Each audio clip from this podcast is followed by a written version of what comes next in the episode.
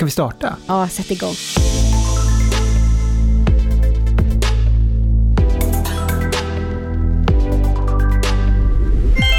Hej och välkomna till Hållbara Bibblan, en podd om bibliotekens arbete med de globala målen.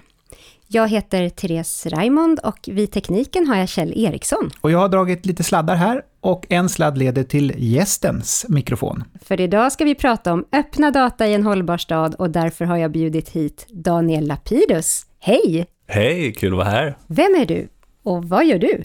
Jo, Daniel heter jag och jag är grundare av något som heter Data Story, som är en organisation och en digital plattform för folkbildning.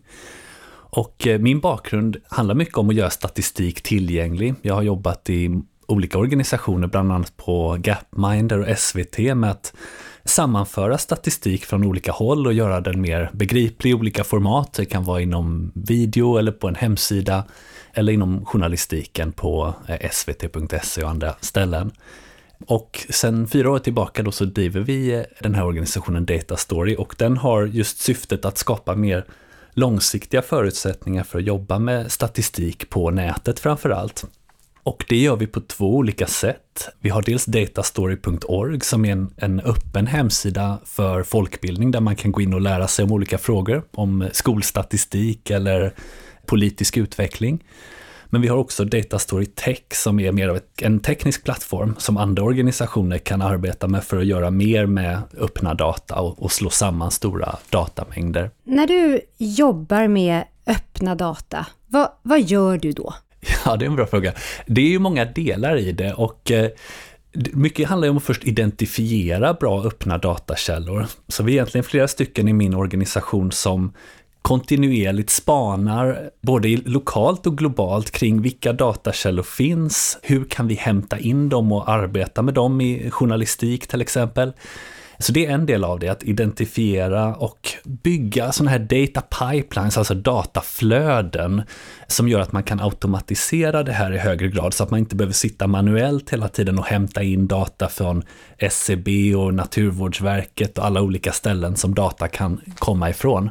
Så det är också en del i det. Identifiera, automatisera och sen kommer man till det roliga då som vi eh, tycker är det mest spännande och det är ju att försöka bygga olika typer av tjänster, att eh, visualisera informationen, att förklara informationen, hitta på nya modeller för det vi kallar storytelling, data storytelling. Um, så det, det är ofta dit, det som är slutdestinationen, att få människor att kunna använda den här datan på ett uh, bättre sätt i samhällsdebatten. Du pratar ju mycket om data och så det här begreppet öppna data. Vad, liksom, vad är öppna data? Ja, öppna data, det är egentligen den här idén om att viss data ska vara fritt tillgänglig för alla att använda. Och man kan ju likna det lite grann med de här systerrörelserna som många känner till med öppen källkod, till exempel open source. Man talar också om open access som är idén om att forskningsdata och forskningsartiklar som vi gemensamt har finansierat ska vara tillgängliga. Det finns också en rörelse som heter Open Government, öppen förvaltning.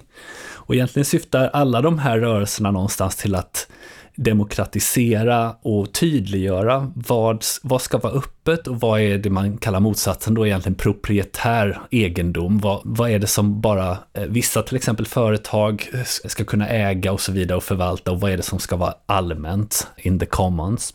Och öppna data specifikt, det det är någonting som har formaliserats mer och mer de sista, låt säga tio åren. Och det finns många olika processer och ramverk som man nu försöker föra ut på bred front i samhället så att myndigheter ska kunna göra det med öppna data tydligare och bättre.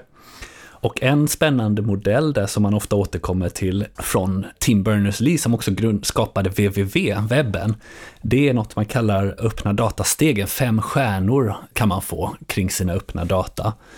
Och det är ett bra ramverk för att förstå hur långt kan man ta det här med öppna data för att det ska kunna leda till innovation och samhällsnytta? Så följer man den här stegen, då har man kommit långt på vägen. Om, om en myndighet delar med sig av sina data på femstjärnenivån då, då uppfyller man många av de kriterierna som gör att data kan användas av andra myndigheter eller företag eller organisationer som oss som vill folkbilda med hjälp av all den här myndighetsdatan hur kan man använda öppna data för att jobba med de globala målen? Ja, jag har jobbat ganska mycket med de globala målen under åren. Det kommer tillbaka egentligen ända till de föregångarna som hette MDGs, Millennium Development Goals, som var den här, det här ramverket före det vi har idag som heter Sustainable Development Goals.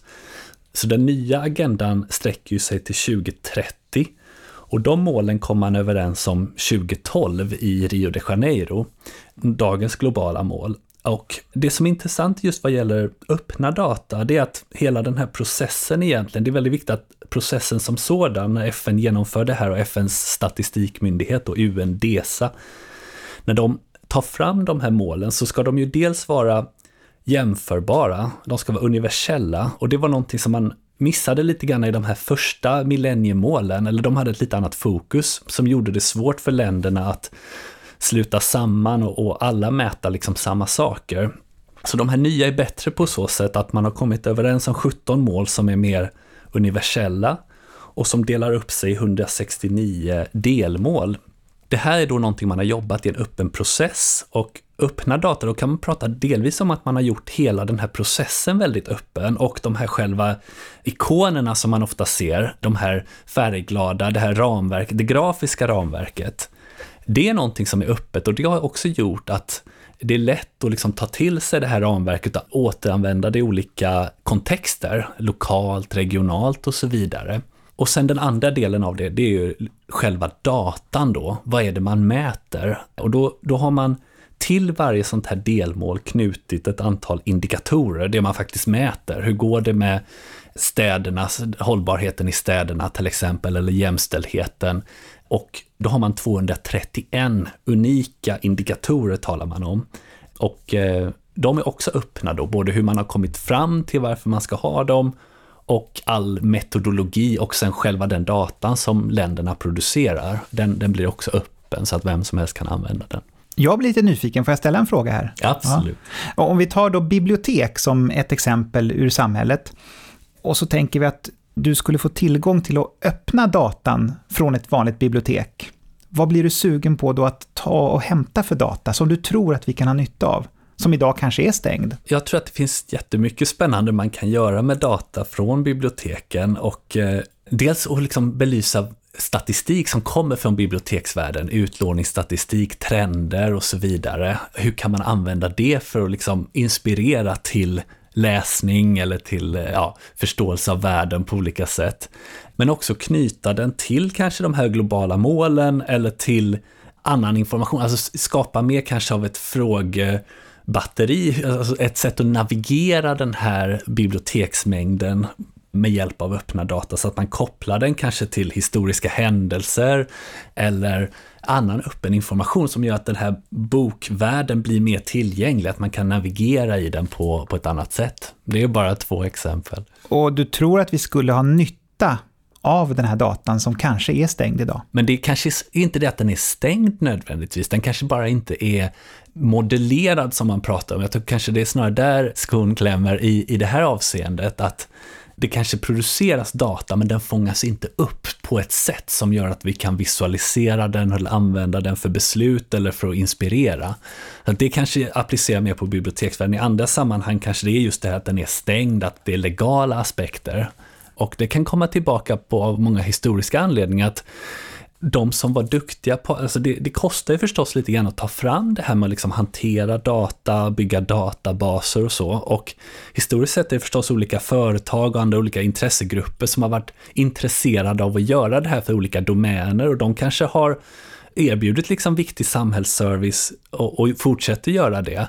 Men det, det finns en historisk aspekt här av att de har kanske då vissa kontrakt med myndigheter och staten och sådär för att tillhandahålla den här datan. Och då kanske man måste backa bandet i vissa av de avseendena och säga att den här datan ska alla företag eller organisationer kunna använda och frigöra den datan. Och kanske ersätta de här företagen då som har haft ett slags historiskt monopol på de här områdena. Alltså det kan vara ett exempel på där man skulle få ut mycket vinst av att öppna upp stängd data. Och sen finns det datamängder då som inte är tillräckligt väl igen modellerade, eller de finns inte liksom tillgängliga i tillräckligt tillräckligt bra format. De kanske är halvöppna, men de är inte liksom konstruerade på ett sätt så att de faktiskt i, i praktiken blir tillgängliga. Och där kanske det stora jobbet ligger egentligen. Det kan till och med komma tillbaka på liksom hur SCB, Statistiska centralbyrån, arbetar till exempel med man talar ibland om informationsmotorvägar, att vi behöver ha bättre liksom, motorvägar mellan de olika myndigheterna med data och statistik som man delar med varandra. Så att jag tror att det är där mycket av utmaningen finns egentligen, att öka på effektiviteten här emellan. Och ibland behöver man kanske inte ens byta datan på det sättet, utan bara tydliga vem är ansvarig för vilken data och sen kan slutanvändarna gå till de olika datakällorna men veta att det finns en underliggande liksom, kopplingar och underliggande struktur och utbyte mellan de här myndigheterna som gör att de är kompatibla med varandra, de här datamängderna. Jag tänkte, ni som arbetar med öppna data, det låter som att ni har ett stort ansvar i att värdera om datan är bra. Ja, det har vi och eh, det är framförallt någonting som vi tycker är väldigt viktigt på, i vår organisation där vi ser att mycket av vårt arbete handlar just om att identifiera de bästa datakällorna och ha en öppen dialog med våra användare kring det. Och också ha ett så att säga, uppsökande arbete och söka upp de bästa forskargrupperna som ofta har nya spännande data, men som inte når ut med dem genom de mest effektiva visualiseringsverktygen och så vidare, utan de kanske har lagt flera års arbete på att ta fram ett väldigt unikt och spännande datasätt. Men det kommer inte politiker eller allmänheten eller journalister till del för att det sitter på någon dator eh, inne i en forskningsmiljö där det visserligen gör nytta, men det skulle kunna göra mycket mer nytta om åtminstone delar av det där datasättet kunde förpackas på ett spännande sätt. Så att jag, jag ser att vi har en roll där att samverka med forskargrupper på den nivån ungefär och liksom snabbt fånga upp vilken data av det här kan man faktiskt öppna upp lite granna och vilken data ska vi absolut inte öppna upp. Så att det är liksom ett, ett filter däremellan. Det ser jag som en nyckelfunktion här, en funktion som saknas lite grann i samhället idag. Det här avsnittet heter ju Öppna data i en hållbar stad. Kan du ge exempel på data för hållbara städer just? Ja, om vi går tillbaka till det här eh, SDG-ramverket, till exempel eh, Agenda 2030, så finns det ju ett mål nummer 11 som handlar om hållbara städer. Och de har ju definierat ett antal delmål då som ska applicera på alla städer och alla delar av världen och de mäter man på olika sätt. Så där kan man gå in egentligen på FNs hemsida om man är nyfiken och titta på de här tiotalet delmål och tiotalet indikatorer för att mäta det här. Då kan man jämföra på en global nivå hur det går för världen. Men är man mer nyfiken så skulle man på de här frågorna så behöver man ofta ha mer specifika datakällor. Officiell statistik på kommunal nivå, regional nivå, nationell nivå. Så att det beror lite grann på vad man är, vilken detaljnivå man är intresserad av förstås. Så jag skulle rekommendera SDG-hemsidorna, FNs officiella hemsida om man är intresserad av att jämföra länder och kanske gå in på SCB eller Colada från SKR för att titta på mer lokala frågor. Jag tänkte nu att vi skulle ringa till biblioteket i Vingåker och eh, kolla vad de funderar på när det gäller öppna data. Ja, det kan jag ordna här. Jag kan ta luren här. Ja, det är Ulla. Hej Ulla, det här är podden Hållbara Bibblan. Och du har hamnat rakt in i den. Ja, vad kul! Ulla Solsmo, berätta lite vem du är. Jag är eh, Ulla Solsmo och jobbar på Vingåkers bibliotek och är bibliotekschef där. Och du var ju med på det här MIK-jammet Agenda 2030 som jobbade just med öppna data för en hållbar stad. Ja, men precis. Det här var en chans för mig att ta reda på lite mer om öppen data. Jag kan så lite om det men det, jag är nyfiken och jag förstår ju att det kan öppna upp massor med bra saker för bibliotek. Bland annat. Vad tänker du på då, att det kan öppna upp för bra saker? Nej, men att tillgängliggöra saker. Jag tycker att bibliotek är ju liksom fantastiska ställen med demokratitanken och allt det här. Och sen så alla bibliotek sitter och gör samma saker många gånger. Och när jag ser det här så tänker jag att det finns ju så mycket data som bibliotek gör. Hur kan man tillgängliggöra det på ett bättre sätt?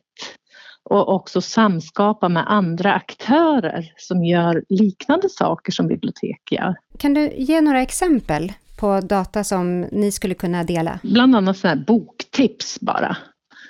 Det sitter jättemånga bibliotek och gör och idag, det är inte bara öppen data utan jag tänker att ska man börja jobba med det så behöver man också ändra lite i förhållningssätt tror jag för att idag är det inte riktigt okej okay och tycker jag, eller inbillar jag mig, att eh, känslan är lite så att dela ett annat biblioteks boktips på våran Facebook-sida eller på våran hemsida. Jag tänker att eh, det borde vara helt okej okay att göra det. Det är onödigt att vi sitter och gör samma saker. Men sen, sen, då när jag var på den här dagen så hade vi en inspiratör där, Maria Dalhage på Arbetsförmedlingen. Eller hon har hört, hört till dem. Och hon var ju med i något nätverk som heter Nosad. Som jag har varit jättefångad av. Vad gör, vad gör de då? Jo, det är ett nätverk för att hjälpa offentlig sektor att öka tillgängligheten för öppen data. Och Arbetsförmedlingen tänker jag, de har ju gått igenom en stor omvandling och jag tänker att biblioteken kanske skulle kunna vara no göra något liknande.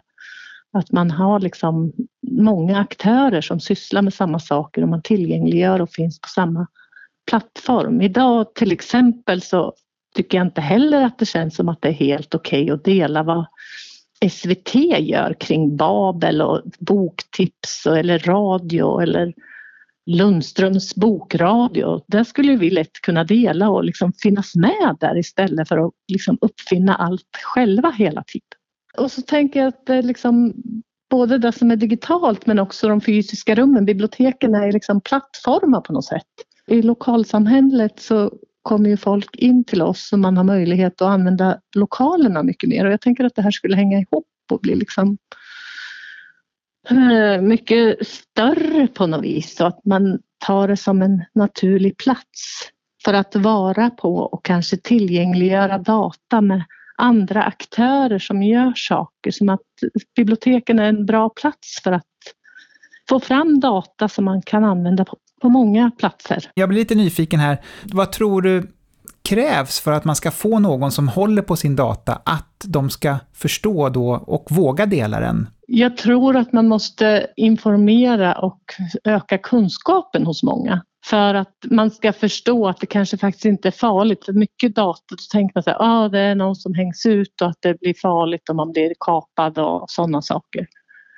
Men om man får förstå att mycket data är ju ingen, alltså det är ingen koppling personligt så utan man kan, man kan våga dela den. Jag tänker det finns ju redan så många som gör det. Det är mycket som är öppen data som man kanske inte tänker på att det är det. Jag tycker du tog upp spännande exempel här med boktipsen bland annat. Det, det var väldigt konkret tycker jag. Och jag, jag tror kanske en nyckel där bara för att inflika där kring hur man kan göra, det är väl att kanske samlas just kring någonting nytt så som du beskriver, att finns det, kan vi samarbeta kring det här nya formatet och berätta om boktipsen där alla kan bidra med sina tips och man skapar ett nytt sätt, att, att det är det som också är incitamentet, att det, man får no, en ny slags bild av det här, en ny slags digitalt verktyg eller det behöver inte vara digitalt heller, men just att man samlar in det här genom nya formulär eller vad det kan handla om, att det är där någonstans den här engagemanget kan skapas när man ser väldigt snabbt att ja, men det blev ju någonting ännu större och finare tillbaka.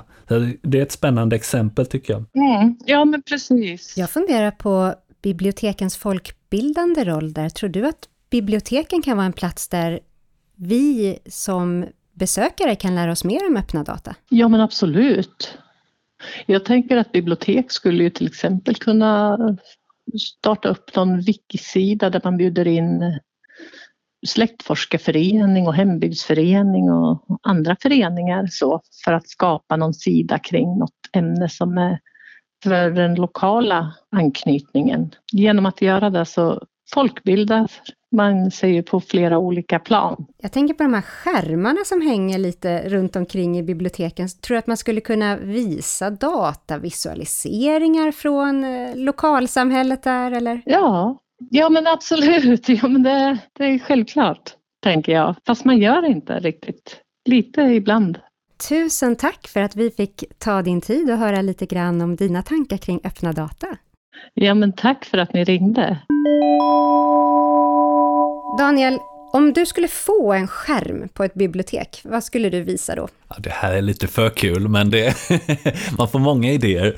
Nej, men dels tänker jag väl kanske, som vi var inne på, de här lite mer så här inåtriktade, biblioteksnära tankarna kring hur man kan navigera och koppla bibliotekets tjänster och böcker till sånt som pågår i samhället och, och, skapa nya sätt att navigera och belysa det som finns i böckerna. Den andra idén är väl lite mer som vi pratade om med data om samhället och, och använda biblioteket mer som en plats för att i folkbildande syfte. Och någonting jag ofta tänker på är lite grann liksom det här att vissa branscher har så väldigt bra terminal, alltså överblick, dashboards över allt som händer. Typ om man tittar på börsmäklare så prenumererar de på väldigt dyra terminaler och dashboards för att se allt som händer i realtid på börsmarknaden. Varje sekund uppdateras det någonting, olika diagram, fyra, fem skärmar. Och då tänker jag, varför ska inte vi som medborgare eller statsministern ha motsvarande verktygslåda? Ska man inte kunna gå in på ett bibliotek och få vara statsminister för en dag och se liksom, det här är datan som påverkar oss just nu. Det mest kvalitativa vi har kunna bläddra i det. Nu vill jag ha en väldigt stor skärm här hör jag. Men ja, du vill ha flera skärmar. Jag vill ha flera skärmar, men jag vill liksom kunna skapa den där upplevelsen som vi kan skjuta ut till alla bibliotek där vi kan liksom titta på datan kring lokalt, globalt klimat, eh, energianvändning, skolans eh, utveckling, skolresultaten. Ja, nämn vilken fråga ni vill, men alltså vi har ju data om allt det här, men vi har inte tillräckligt skarpa verktyg för att ha en, en konstruktiv diskussion om det. Så att eh, det är väl vad jag skulle vilja göra av de där utrymmen och de där skärmarna. Men du menar att datan finns? Vi skulle kunna visa? Ja, vi måste ju visa det bästa vi har åtminstone. Alltså det är ju lite olika nivå på, det kommer tillbaka på det här, vad är öppet och sådär, men redan med det vi har så kan vi ju absolut skapa en bättre debatt tror jag än den vi har kring många frågor. Så att vi åtminstone har samma bild av den officiella statistiken vi har och, och kanske gå ett steg längre och, och, där kanske just det här lokala samhället är viktigt, att vi kan fånga upp data lite snabbare än vad den här officiella statistiken gör. Så kanske vi kan få ihop det bästa av två världar här, där man kanske kan bidra med lite mer snabbrörlig data på lokal nivå och se hur den kopplar till det här som vi får på årlig basis. Jag tänkte alldeles här på slutet, Daniel, om du har några tips till biblioteken som lyssnar nu här, apropå data i en hållbar stad? Nej, men det är väl lite allmänna tips kanske hur man kommer igång med öppna data och eh, vad som finns där ute, tänker jag. Dels så tycker jag att det är viktigt att kanske skaffa sig en snabb bild av vad som är den här officiella statistiken som man kan läsa om på SCBs hemsida, att vi har 115 statistikområden som är beslutade. Det är de vi vi primärt för statistik kring och hur de utvecklas. Och det tror jag att det är viktigt att biblioteken är med och påverkar och att vi som medborgare är med och påverkar för vi statistik om rätt saker, att vi påverkar också våra politiker, mäter vi rätt saker? För det är ofta det som man sen pratar om i media. Det blir en följdeffekt av publiceras det viss statistik, då är det den som medierna rapporterar. Om det följer en viss logik, så kan vi ändra den logiken liksom uppströms. Då kan vi också ändra vad vi pratar om, så att det matchar de utmaningarna vi har i samhället. Så det är väl en lite mer omfattande grej. Sen mer hands-on så tror jag att, eh, och engagera sig i Wikidata är väldigt spännande. En, en spännande källa för öppna data som är väldigt lättillgänglig. Så gå in på Wikidata och titta och se om man kan engagera sig i någonting där. Och jag vill även göra lite reklam för vår Data Stories ordlista som vi har, där vi förklarar några av de viktigaste begreppen kring öppna data. Det är en gratis tjänst på datastory.org. Så det är tre snabba tips. Ja, men strålande. Och tusen tack Daniel Lapides för att du var här idag. Stort tack, kul att vara här. Du har lyssnat på Hållbara Bibblan. En podd från Biblioteksutveckling Sörmland om bibliotekens arbete med Agenda 2030 och de globala målen. Vi som producerade podden heter Therese Raymond och Kjell Eriksson. Och den här är som öppna data, så det är bara att lyssna igen. Ja, den här är helt öppen.